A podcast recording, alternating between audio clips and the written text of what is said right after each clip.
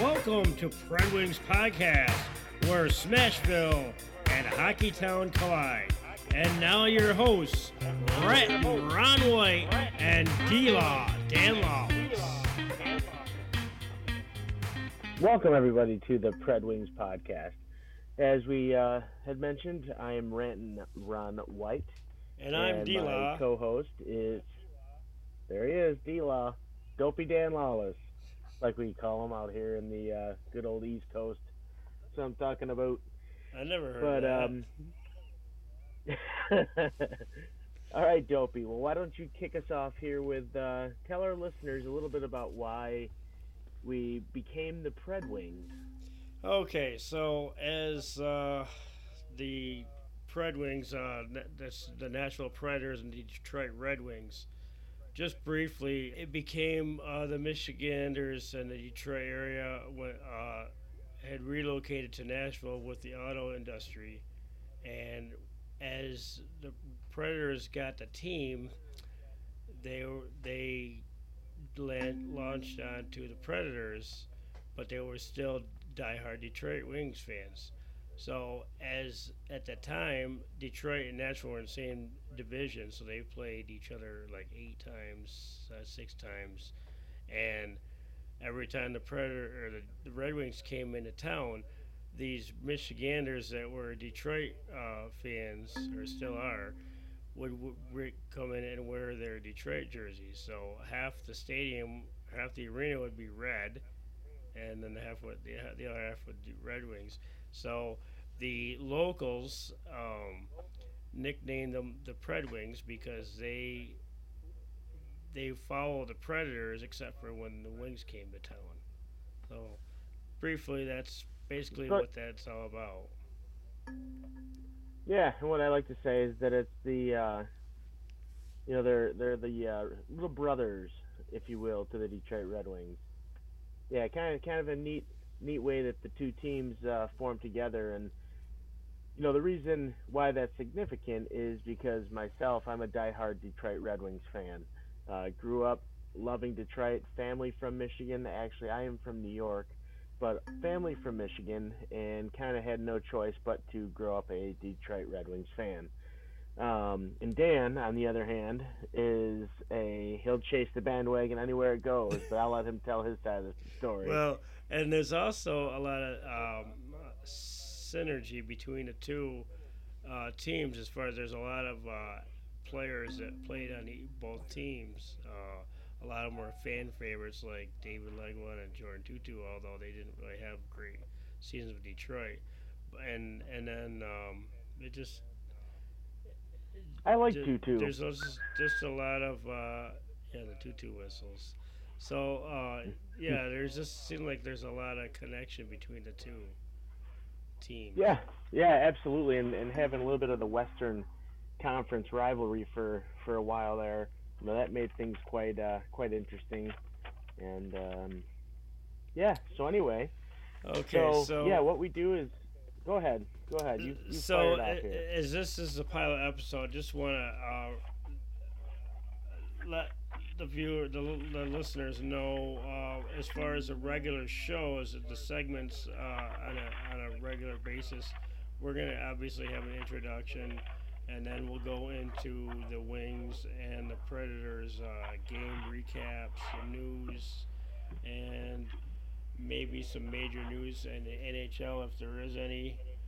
And then um, after the Wings and Predators news and recaps, we'll go into some uh, prospect news uh, as far as the Wings and Preds are concerned, and then some uh, NHL news that's not the breaking news, and then we'll uh, finish with the uh, next game previews for the for both the Detroit Red Wings and the Predators, and then we'll wrap it up. So that's just a brief uh, synopsis, synopsis of the uh, of the show, and uh, so we'll start with the uh, the Red Wings uh, last uh, couple game uh, recaps. Yeah, it's been a busy few days for the Red Wings. Uh, you know, starting off the, on the 12th here, we just had the Flyers. That was a great four to two win right right here in well, I shouldn't say right here, but right there in Hockeytown. You know, first goal Bertuzzi came right across. Uh, didn't really get a whole lot of it, but he didn't have to. Uh, getting right into the dirty zones like he loves to do, and you know, just he, he's been a presence all year long. So, you know, it's great to get that that quick goal starting right off the bat to you know generate a little bit of energy for the team there. Um, I, I have to say, overall, I, I think Thomas Greiss rebounded very well in this game. He came back after not playing very many games um, leading up to the All Star break. You know, he, he dealt with COVID and some injury issues, but I think he's rebounded very well. I mean, he had um, 34 saves in this game. 34 saves in the game. Uh, but they weren't just all the, the, the gimme, you know, sh- you know, puck shot right at the chest type saves, but they were actually pretty challenging saves. He had to move and show his, his lateral movement a little bit. Um, you know, also in the game, Zadina gets gets his, um, you know, first goal in quite a few games. I wouldn't really call it a streak. I just think that's his second goal in four games, and um, you know he's been very streaky this year. But he's also on the first line playing with first line caliber players, so it's it's still he's a very interesting case to me. I mean, I'll dive into him a little bit later in the segment, but um, Zadina, he's another player to kind of keep an eye on. I think there's a lot of things going on with him. Uh, Seider gets another big goal in this game. You know, that's great for his confidence. Very young player. I think he's pretty tremendous when it comes to, you know, his movement and, you know, just how he sees the ice. He's able to you know, move the puck. He takes shots. He's not afraid to get up in the offensive zone. You know, the kid's a stud. I think he's going to be great for a long time. You know, he played a great game, great coverage all game. Um, you know, a couple of mishaps, but nothing to write home about. So something else I, you know, I, I want to point out is Givani Smith. Um, you know, he was getting into the, the tough stuff. I, I wouldn't really call it. I I like him, but he just seems like a bigger, stronger Brad Marchand almost, and it, and it pains me to say that for several reasons. Because a, I can't stand Brad Marchand in any way, shape, or form, but he he just goes after players after the whistle. Um, tries to get some agitators to step up and maybe accept a challenge. And I, I get where he's coming from, and I enjoy the energy. I, I'd like to see him, you know, put up a few more goals. But it is nice to see him out there mixing it up. I want to see him as a guy that goes out there and really pay back players who take liberties. And it's almost bringing back that 80s style of hockey. And I know um, the NHL is still trying to keep away from that, but I really think that, you know, if, if we could do that, he would be our guy to do that. But he, I think. And he got to play with his brother yeah, it's the first time in over I forget how many decades that they've uh, they haven't had a, a brother tandem on the team. Let alone they've they I believe they're the first line mates ever, and they're the third or fourth tandem of brothers to play in the, or siblings to play on the team. So yeah, it's kind of cool. But unfortunately, they waived Givani Smith's brother Gemel today. So Gemel is no longer a Detroit Red Wing. Um, then you just had Rasmussen. You know, he netted an empty netter, which was nice. So that's uh, that's great. You know, that game put them seven points behind Boston for the wild card. But don't get excited, Red Wings fans, because they're not going to make the playoffs. They're not going to make the playoffs. Let me say it one more time. The Red Wings are not going to make the playoffs. I know everybody's hoping they're going to sneak into a wild card slot. Boston's going to pick it up here at the end. You know, they're they're right there for a wild card spot themselves. They're not gonna they're not gonna let that slip away. Um, the Red Wings are too young. We're we're in a growth mode. Just be happy with what you have right now. The Red Wings are not going to the playoffs. So moving on, you know, the Red Wings go out to Minnesota and play the Wild. You know, this starts a, a two-game road trip, um, and that one didn't come out as well as the Flyers game. So they, they took a hard loss there, seven to four. Um, you know, you can't really blame the goaltending. It was just a lot of you know crazy shots. Um, you know, they had Zadina up on the top line again, and you know, seeing this, it almost makes me wonder: is Zadina up there playing on the top line to try to see if he's top line caliber, or is he up playing on the top line to put up a few points to look good for trade bait? And I think it might be the latter of the two. A lot of people say keep him. I say dump him. He's had plenty of time to prove himself. He's gonna. He's the type of guy who can only put up points with guys that that are good that surround him, and he's gonna go off. He'll be a journeyman in the NHL, kind of like a. He reminds me of like a Gus Nyquist. Except I like Gus a little bit better. He put up better numbers. Um, but uh, you know, Larkin scored the first goal here for Detroit. Detroit took a 2-0 lead. They blew it, and that's it. They blew the lead. It was an embarrassing loss. Larkin called the team out. Um, but a play that, that really excites me as a Red Wings fan is how Mo Seider has played. I know we just talked about him, about the Philadelphia game. We're going to be talking about him all season long. Tonight, or in, in the game against the Wild, um, that night, he had a nice steal just over the blue line, and he was able to spring Larkin for a goal. So, you know, he's he's shifty with his hands. He's got great vision, great leg work, and uh, you know, it's just great. One thing I have to ask: Minnesota, your goal song chant is ridiculous. It is the worst thing I've ever heard in my life. It's annoying. I can't believe the fans can listen to that after every goal, let alone seven times in one game. I would probably gouge my eyeballs out. It is just horrific. It's the Hey song, like the Buffalo Bills here in Rochester, New York. Maybe that's why I dislike it a little bit because I hate the Buffalo Bills. Is it um, as bad as the Predators?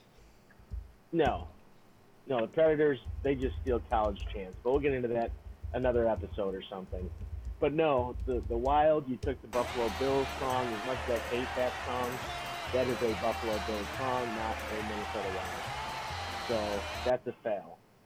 Anyway, and everybody in sports knows that that's a Buffalo Bills song. So anyway, I don't know if I've heard that. Hey, hey Bills make me wanna shout. No, that's. It's the same song. Oh. Yeah, it's the same exact song, except they don't say they they don't say the Bills.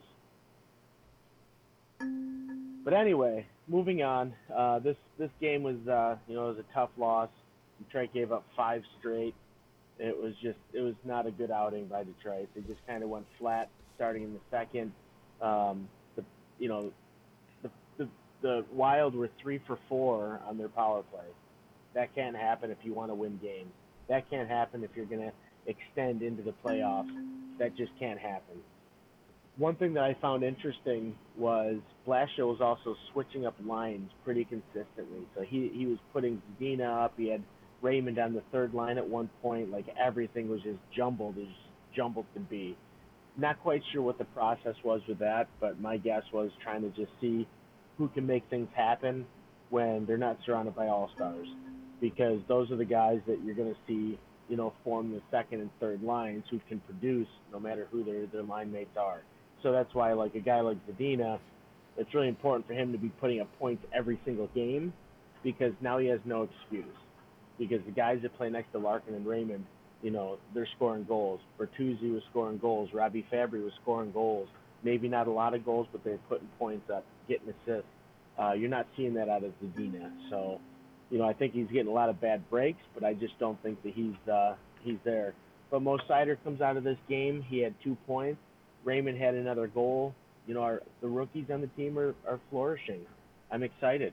We should all be excited. The Red Wings fans should be, you know, extremely enthusiastic that we've got some great youth on this team. Um, you know, that's that's that's how you build a team. That's how you get into the playoffs. Add a couple more guys like that, which we've already got in our system. So be patient, Red Wings fans. The last game that I get to recap here is on 417 against the New York Rangers. What a win that was. That had me actually standing. I was standing at the TV, and I haven't done that in years. And it wasn't even a playoff game or a Stanley Cup game, but I just was on the edge of my seat um, going into a shootout like that. To be And honest, anyway, that's oh, go ahead. That that was actually a shocker. I'm I'm actually surprised that, they beat the Rangers because the Rangers have been playing really well lately. Yeah, I agree. They're, I they're agree. sitting third in their division. But you know, I want to point out a stat, and I didn't know this, and, and it was pretty interesting. But Tommy Greiss, he's three and zero going into this game at Madison Square Garden. So all three of his uh, um, games as a Red Wing going into MSG has, um, you know, been a victory. So maybe that's why they they gave him the nod here. Can we make it number four? So we start off Troy Stecher two two minutes and I think 15 seconds into the first period. You know, nets a nice goal from the point. You know, um, Troy Stecher, he's uh, he's a guy that's just coming back from an injury. He's trying to bounce back and really prove that he belongs here on the Red Wings lineup. You know, playing a position that they're kind of thin at. So, you know, it's nice to see him put up a point, get a nice goal, and you know, c- congrats to uh, Troy Troy Stecher. One thing that I'm I'm seeing, and this is an unfortunate, consistent.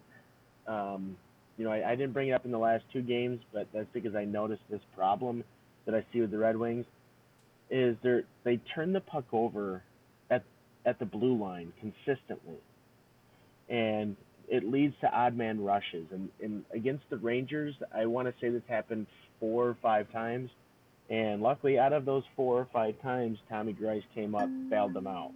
So that was that was huge. He played phenomenal in this game. That was a steal. He Tommy Greiss stole this game for the Red Wings.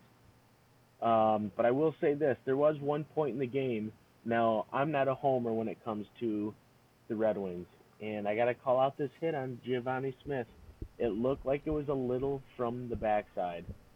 Wasn't directly square in the numbers. He did hit him, you know, over on the the left side, but he threw a, uh, you know, he threw a questionable hit, and you know they they took exception to it. You know, a little skirmish broke out, and um, you know, it was just I, I thought it was something Smith probably could have done.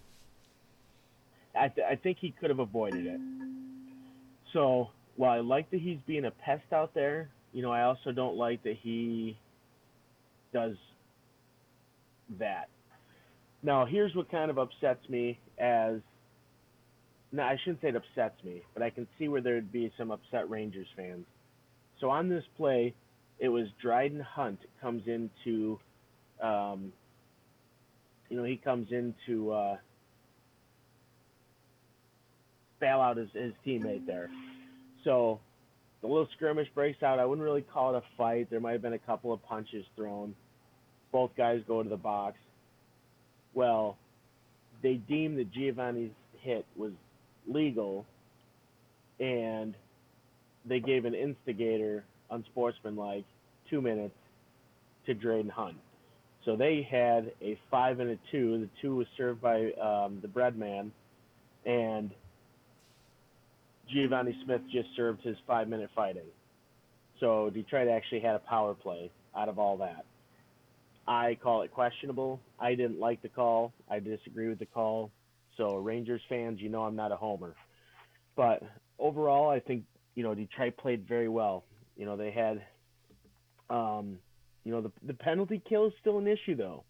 That's that's something I got to talk about because uh, Zibanejad, you know he scored a nice power play goal, came right across the net. Greiss had no shot at it, not a shot. Um, you know, and then as Detroit comes down the ice, Shesterkin comes out and has a huge save against Larkin with like 30 seconds left in the game, and even Larkin was was he skated over and said something to Shesterkin, and I can only imagine it was probably something about being robbed blind because it was just an incredible, incredible save. Um, I think Shesterkin's a great goaltender, and you know, I ended up going into a shootout. So while we're talking about goaltending, both goalies stood on their head in this in this shootout. It went uh, six rounds, and it was like neither goalie wanted to get, you know, they neither one of them wanted to back down. But um, you know, luckily, you know, luckily Detroit pulls off the goal um, there at the end, and uh, they come out there with a W. So that was a huge two points. Another great point I want to talk about. Mo gets an assist on uh, one of the Larkin goals, but he threw his body around. He saw Kreider coming in. Kreider was coming to make a hit on on Mo as he was going to get the puck out of the zone. Mo anticipated it and flattened him. Flattened him. It was a yard sale. It was it was great.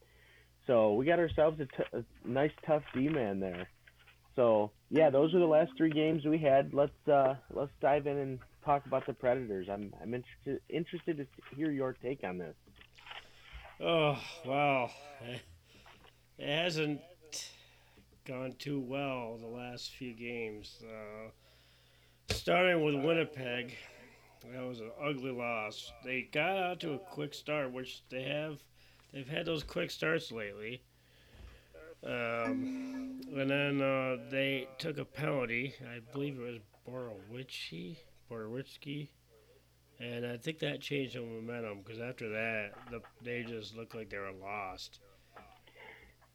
Um, now I want to just ask, you know, do you do you feel that that's the case after they take a penalty like that? One of those penalties where you're playing you're playing a great game. It's a it's a well fought game. It's a battle on the ice, and then you take a a bad penalty. And I know you and I have talked about this a few times, and you've said this a few times that you know the penalties are really hurting the Predators. Do you feel that that you know played a part in setting the tone early in that game against Winnipeg? Well, they they scored a goal. Uh, let's see if it was right after. Though the power play goal was in the second, but they scored. The Jets scored um, late in the first, or actually just after the Preds. Preds went up two to nothing. Um, but it just, I don't know. It just seemed like from that moment, that moment when he, when. Uh,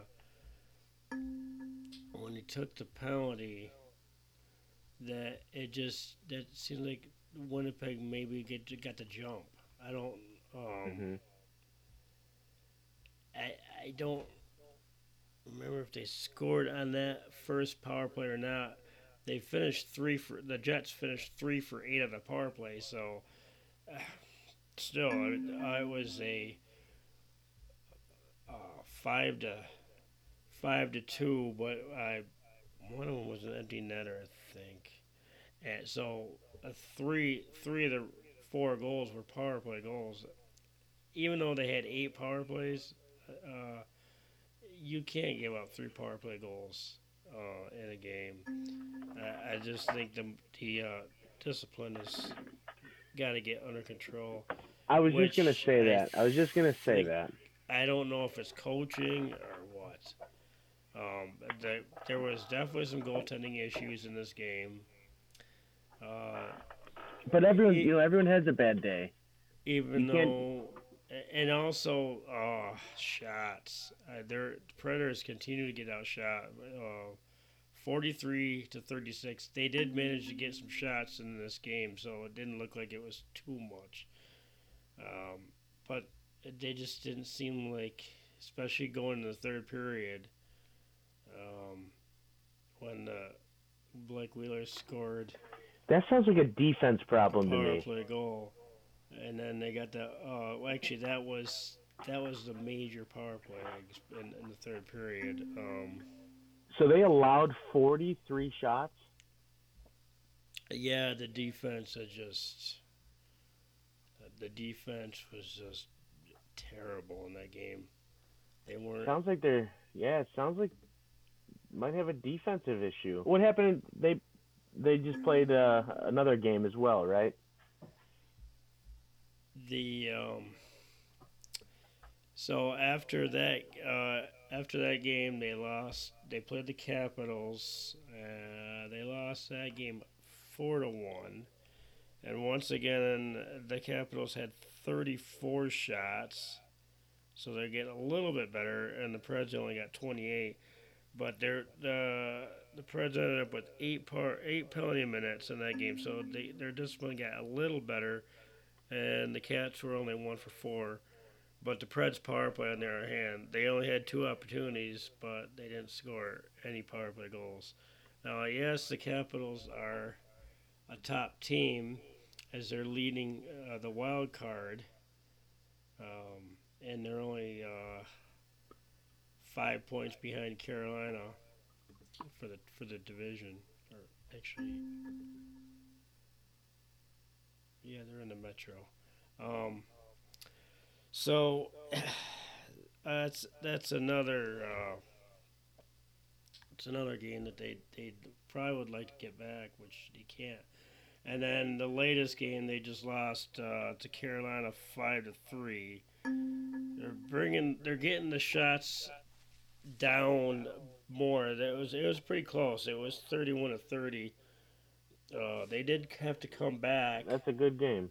Before uh, the cap, the Carolina scored an empty net goal, and the Preds had ten penalty minutes in that one. So they're, I suppose it's not a, a lot, but they they need to they need to get their discipline under check. At ten, you shouldn't be able to have ten penalty minutes, and they weren't fighting majors either.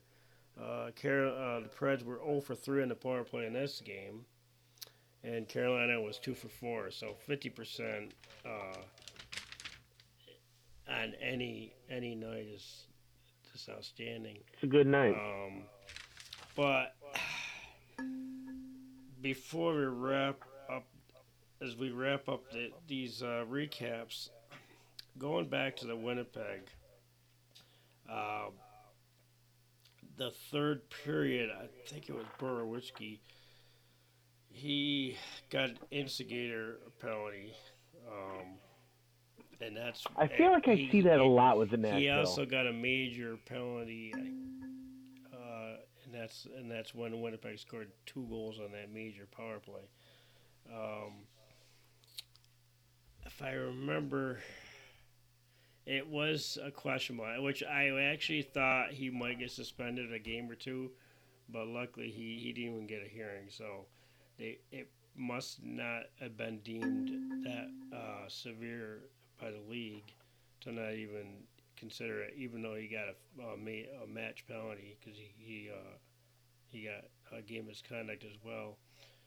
But that leads to a hot topic issue as far as the instigator rule. I don't, I don't think, I don't agree with the instigator rule.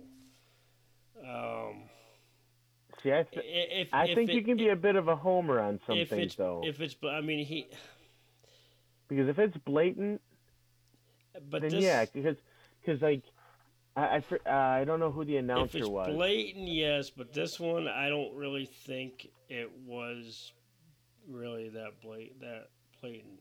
Um, See, but uh, Ken Daniels just said this the other day. You can't even make a legal check, a good legal check like a Kronwall, without facing some type of retaliation. And you know it's true, and that's that's what happens because like I'm sure the Predators when he he took that instigating penalty was in retaliation to a hit or you know a high stick that was uncalled or or something you know malicious that was done and it wasn't just to go attack somebody but it was it was a retaliatory offense.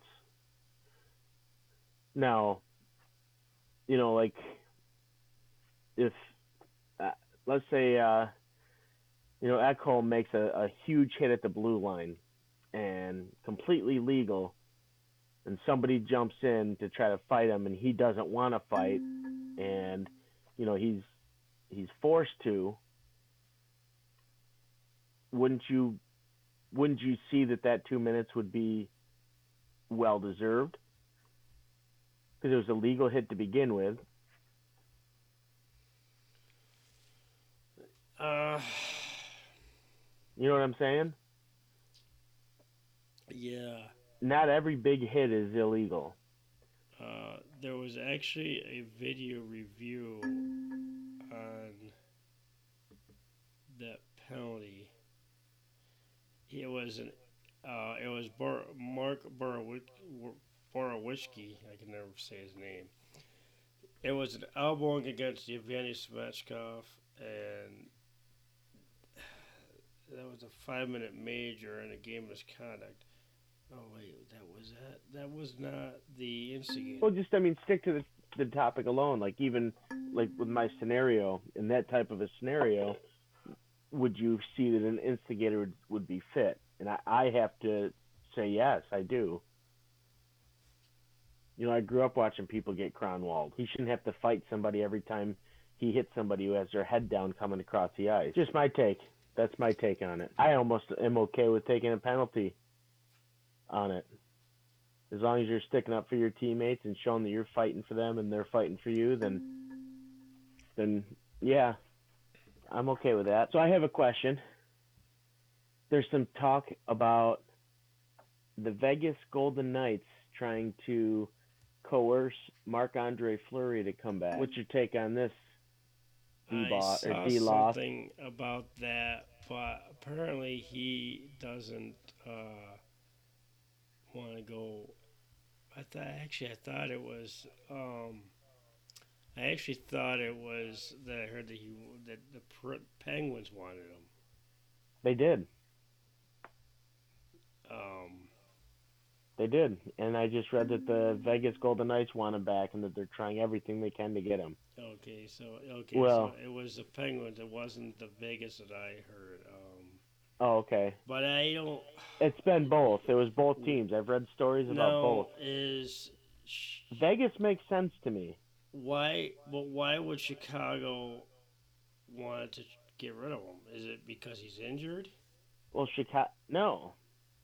Chicago would make out on that deal. It's one of those. How bad do you want him? And you've got. Yeah, but they need a goaltender, and they Who? got one in Fleury. I don't think Chicago should move him unless they're look. Is his salary uh, a lot? I don't know what the cap is on his salary. But now let me ask you why why would you keep him in Chicago? I want to I want to hear Cup, your. He's a Stanley Cup winner. He's a Okay. veteran. Do you know where and Chicago he's stands still, right he's now? still got a few good years left, and Chicago needs goaltending, and that's proven. I mean, yeah, they're an eighth. Chicago needs young and up and coming goaltending. Yes, Fleury's a great goaltender. Don't get me wrong, but they are eighth in the wild card race. Eighth. They're third from the bottom. So if I'm Chicago, I'm selling him back to Vegas, who is fighting for a Stanley Cup championship now, and they need goaltending. That's who I'm going with. I'm trading him back to Vegas for pretty much whatever I ask for. Yeah, That but gives the- Chicago the ability to draft and get younger and get Chicago doesn't really have any decent goalies, uh, and they, they got Collin Delia and, and Rockford, which he's pretty decent, but he's not ready for the NHL yet. Maybe not this year. So I don't. With goaltending, you need a goaltender because it takes it takes years for not uh, for a goaltender to get uh, accustomed To develop. NHL to yeah It to does. develop a lot longer than a regular player because of the mental aspect of the position. Um, I, I'm I trading him still. I'm I- trading him. Why? So Fleur can have a chance to you know a Stanley Cup. No, so that I, as think- Chicago, I, I don't think that. I think you're. If you trade Fleury, I think it'll hurt your team of course it is. But Chicago's already hurting. because what are Fleury's you? not going to make the difference. what are you gonna get? Unless you get a really good. Uh, I uh, guarantee they could get a first round pick out of Vegas. Vegas is right now they're round. they're second. They're second. a first round pick isn't gonna give you goal. Give, get you a goaltender. Why? Well, a why not? If you needed it and there's somebody that's worth it at that draft at that pick, because that's not going to be their first pick. If they get a pick from Vegas, and Vegas wins the Stanley Cup, then they're not going to Uh, well. I, I, guess I I'll have meant the- uh, a first round because obviously it would be a first round. Um, obviously, it won't be a first pick, and it- it'll be it'll it would be a first round pick, but it would more likely be towards the bottom. And there's not going to be any goaltenders, any decent goaltenders going in, in late in the first round. And you need goaltending now, not in five years. And and they've already got a couple prospects uh, that are would be a lot more ready to come up than somebody they draft this coming off season. Yeah, I don't know. I'm I'm I'm still a seller. I'm Maybe- I'm still Well, I'm still selling. selling. I mean, look at Detroit. Yes. players, Yes, I'm the red. Not not Fleury. Um, Well, well, right, but I'm the Red Wings fan here, and look at Detroit. I've been watching this rebuild now for a couple years under Stevie Yzerman. We're not keeping, we're not keeping dead weight. So you saw the Abdelkaders, the Jonathan Ericssons, the Darren Helms, you know, the guys like that who have done their time in Detroit. They're much more suited somewhere else. Those are the guys Detroit's getting away from. They've been rebuilding through acquiring young guys like Pius Suter. Got him from Chicago. Chicago didn't see him as much. You know, we got a young guy that came out and he's he's doing a very decent job for Detroit. But they've got, you know, several people in Europe playing hockey. They've got several young kids in the AHL right now. That's where Detroit is making their run is through the draft. Because we could go out and land a Connor McDavid right now. Connor McDavid coming to, to Detroit tomorrow would not win Detroit a Stanley Cup. They're just not ready. So you have to build through the draft. So you can put together all these older, you know, pieces like a Marc Andre Fleury. But in the long run, where's he going to be in six years when you're really making your run? Because those young kids will be developed in, you know, five, six years. And we talked about goaltenders, you know, they're they're the five or six years. So in five or six years, Marc Andre Fleury's not even going to be playing hockey, most likely. and that, that's another thing. Um, being the Predators ones have been pretty spoiled by uh, their goaltenders. You know, and they they've been really good with their goaltenders, and they've uh, they they've done the same, uh, like kind of like what Detroit did as far as uh, bring them in through their system. I mean, it took Saros uh, like a few years before he even got started goal, and I still don't think he's actually ready to take on those big roles.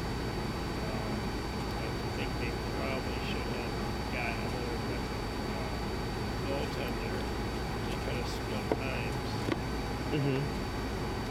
but that that's getting off topic.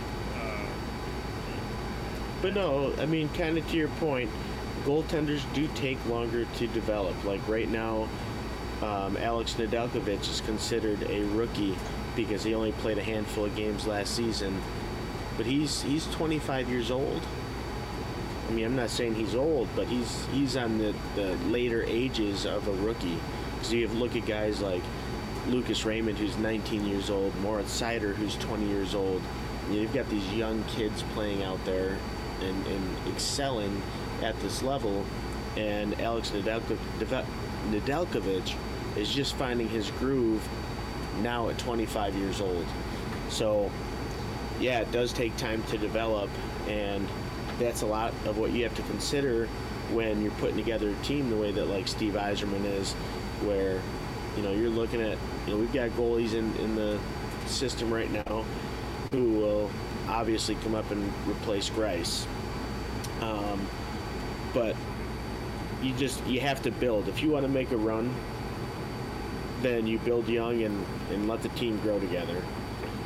And- building on your point about the goaltenders, uh, if you look at a lot of these top goaltenders, the elite goaltenders uh, playing right now, they are in their mid to late twenties. Uh, Vasilevskiy's twenty-seven. Mm-hmm. He's in his prime. definitely. I don't- I don't- this may Does he even have a prime? It, might be. It might even be. It might be. Uh, it, might- might kind of laugh, but I don't even think he's hit it right. I, I think he's No. Who knows? Maybe he doesn't have it. Maybe he doesn't even have a ceiling. of- Somebody. There's got to be a ceiling somewhere. For him.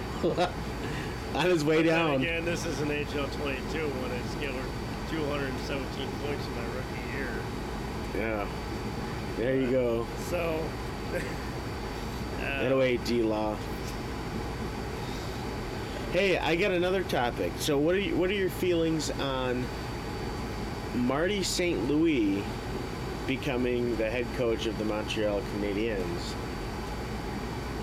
He finished up his career in Montreal, so I think that's probably a good fit. And it actually, But he has no He, he has no coaching experience, none, zero, zilch. you got to start somewhere, and he's Yeah, usually that's somewheres in the AHL also- or the ECHL. He's also a fan favorite. He's from that area, at least uh, the Quebec province. He's from the Montreal area. Well, let me ask you this. He Let me also- ask. He also speaks French, which I think is probably a, uh, a requirement to be a coach in Montreal. So let me let me ask you this. Bob Probert was a fan favorite. Would you want him to be a bench boss? Hey, it might, it might work. You never know. Anything? No, that's true. But I mean, you think about this guy that just wants to beat the brains out of people, and you know, broke his hand and hitting more things and driving cars through buildings. Like the guy's freaking nuts. Well, I just, I, that's usually. I mean, Patrick it Law was coach, and he's a Was. candidate. Wa- wa- Was. was, very short period of time. but he was somewhat successful. It, it was Colorado, and then He was so um, he was so successful. He got himself right out of the NHL. If Lindy Ruff can coach three different teams, then uh, why not St. Louis? No, I I get it. I get it, but it just you know, it's a I'm I'm in his I am totally backing him. I hope he goes in and does a fantastic job and you know, I know I know he will. I mean, the guy was a winner. I You know? I actually think uh, it's internal. Montreal's issues are internal as far as uh, players.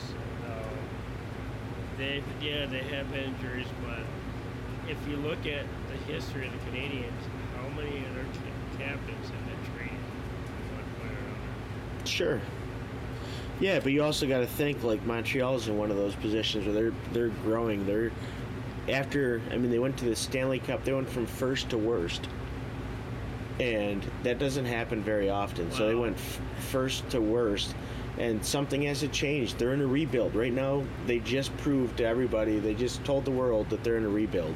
If you're talking about last season, that's kind of that should have an It's an asterisk on it because Yeah. they it was the Eastern Conference, so they didn't have to really play any Western Conference teams. Plus, don't forget the Canadian teams were in their bu- bubble. They only Yep. played against Canadian teams, so Montreal never played anybody else until the playoffs. Though I guess they're just like I don't remember where they finished in their division, but I guess they can beat uh, where, where they were. They were one of the bottom. They just made the play, just barely made the playoffs, I believe, because they, Toronto. Yep. I know Toronto was the number one seed, and they, they, they beat them uh, seven games. But in any case, um, they they just can beat the, their own Canadian uh, oh teams. Yep. So I mean, I think we're seeing the uh, the real Canadiens because before last year they weren't that good either. No. Yeah, this I think was a long time coming. To your point, I I think that they had a, that miracle run there in the playoffs, playing only a handful of teams. You know, and that's that's to a benefit because you know you get more time to study them, you get more time to see how they operate. You know, and in the U.S., you know, again to your point, East versus West, and um, yeah, I just I don't think they really had to work their way in there like they would have this year. So I think it's a great move. I think Marty St. Louis did it right. Had a great, outstanding NHL career. Did absolutely nothing but spend time with family, enjoy family, and get family to a point where, you know, he was kind of ready to let the kids, you know, out of the nest, if you will. Um, you know, he coached his, his kid and wanted to really try to help his kid's growth. And, you know, that's, I think that's tremendous. So again, kudos to Marty St. Louis for you know getting that position, but also doing it right. You know, taking your career and then going right into family, and then you know following back to your passion. So good, good on him. I wish him the best. And uh, in other NHL news, uh, Marchand appealed his suspension, but they upheld it, the six-game suspension. So how can you not? Yeah, the guy's an idiot. You slash a goalie in the face. You you I, sucker punch him. Not sure you know, why it was even appealed. That the NHLPA uh, filed on his behalf, but I'm not sure why they would. I mean, if he if he, if Marchand, like I'm sure he's not the brightest guy in the world. He's a great hockey player, tremendous hockey player. Actually, will be Hall of Fame hockey player, and hats off to to Marchand you know, if and when he gets into the Hall of Fame. But his antics suck. He's a poor role model. But you, you know, I just but I mean he's got a history. His history follows him. And if he's not smart enough to know that anything he does like that is going to, you know, his history precedes him. So that was just stupid. And of course, I mean, he, he says this after the fact, but he he he said, and I quote, "Yeah, was it stupid? Of course it was stupid. I'm not denying that. I absolutely should not have done it." I, I like the honesty. Well, I mean, I like it. Think about it now. I mean, it was stupid. You can't do that in the heat of the moment. And they're they're and that was stupid on his part because they're in a wild card race. Like they're, yes, they've got a few games up on Detroit. They've got a few points up on Detroit. Not many. They're, Not many. Uh, at the present time, they're only six, six. points ahead of them. Yeah, so, but they've got more. They've got three games on hand. And they have uh, four more wins, so that's that's in their their their. Uh, but I'm going to say this Marchand not being in has not been helping their case. So go ahead, play like an idiot, get suspended because that only helps Detroit to sneak into a wild card, which they're not going to make it. But it's. Oh, you're always pushing as a fan. Not only that, uh, they're, they're one of the top, their top uh, scorer, uh, Bergeron's out uh, with an injury as well. Yep. Um, how about Vegas? Uh, Eichel comes in and they lose two in a row. Even yeah. though he did get a first, he got his first point with them, but I think the chemistry. I don't know if we want to dive into the Vegas situation uh, in this episode or not, but I think the chemistry is getting uh, a little up, up, uh, upset. Um, they did have to. They ended up. Uh, they put Mark Stone on IR, right? Uh, Stone on IR, which was uh, one of the uh, uh, Tampa Bay moves. They're pulling a Tampa Bay. Yeah, they're gonna pull the Tampa Bay, because you know what? What's good for the goose is good for the gander, and I think this is something you're gonna see a lot here. You know, I just think you're gonna see this more often than not with teams that are trying to stack and, their team they can use this rule in their favor. So yeah, absolutely, they're going to put him on IR and bring him back in the playoffs. Another hot topic, maybe for another time. But uh, how about uh, getting rid of the, you know, because there's no obviously no cap in in the playoffs. Well, how about uh, getting rid of that and, and enforcing the cap so teams can't do that? Yeah, I say keep it steady all year long. The cap is the cap. Playoffs, Stanley Cup doesn't matter. Preseason, I don't care. The cap is the cap. So I think that should wrap up uh, the NHL news. Um, I think there's anything else uh, going on. Um, the Coyotes saga, Arena Nope. saga. I think that's pretty much died down. Um, so I guess we can head into. Um, I kind of got out of order here, but uh, how about so, That's right. uh, dealing in with uh, some of the Wings prospects? Yeah, you know, one I want to talk about is uh, Joe Veleno. He just got sent back down to uh, Grand Rapids, and that's surely just a, uh, you know, a position shakeup for Jakub Vrana, who's going to be coming back in the lineup. Has nothing to do with with his play. Has nothing to do with him staying in the organization. I think he's come up and really shown that he's growing into the role of the NHL player. So you know, he played quite a few games up with, with the Red Wings. Um, you know, scored a few good goals, had some good assists, started throwing his body around recently, uh, but he just needs to keep developing. So, you know, as if if you look back at Joe Veleno when he first started with Grand Rapids, you know, it took him a couple of seasons to really acclimate and get up to speed to where he was really producing and really being a, you know, a standout player. And I think you're going to have the same type of result with him in the NHL. Give him a couple of seasons. I, I think it, you know, he's really to make it or break it here in the next season or two. But I really think that he's going to prove to be a really good, solid, probably a third liner. But I think that's a guy who is going to, he, and he's young.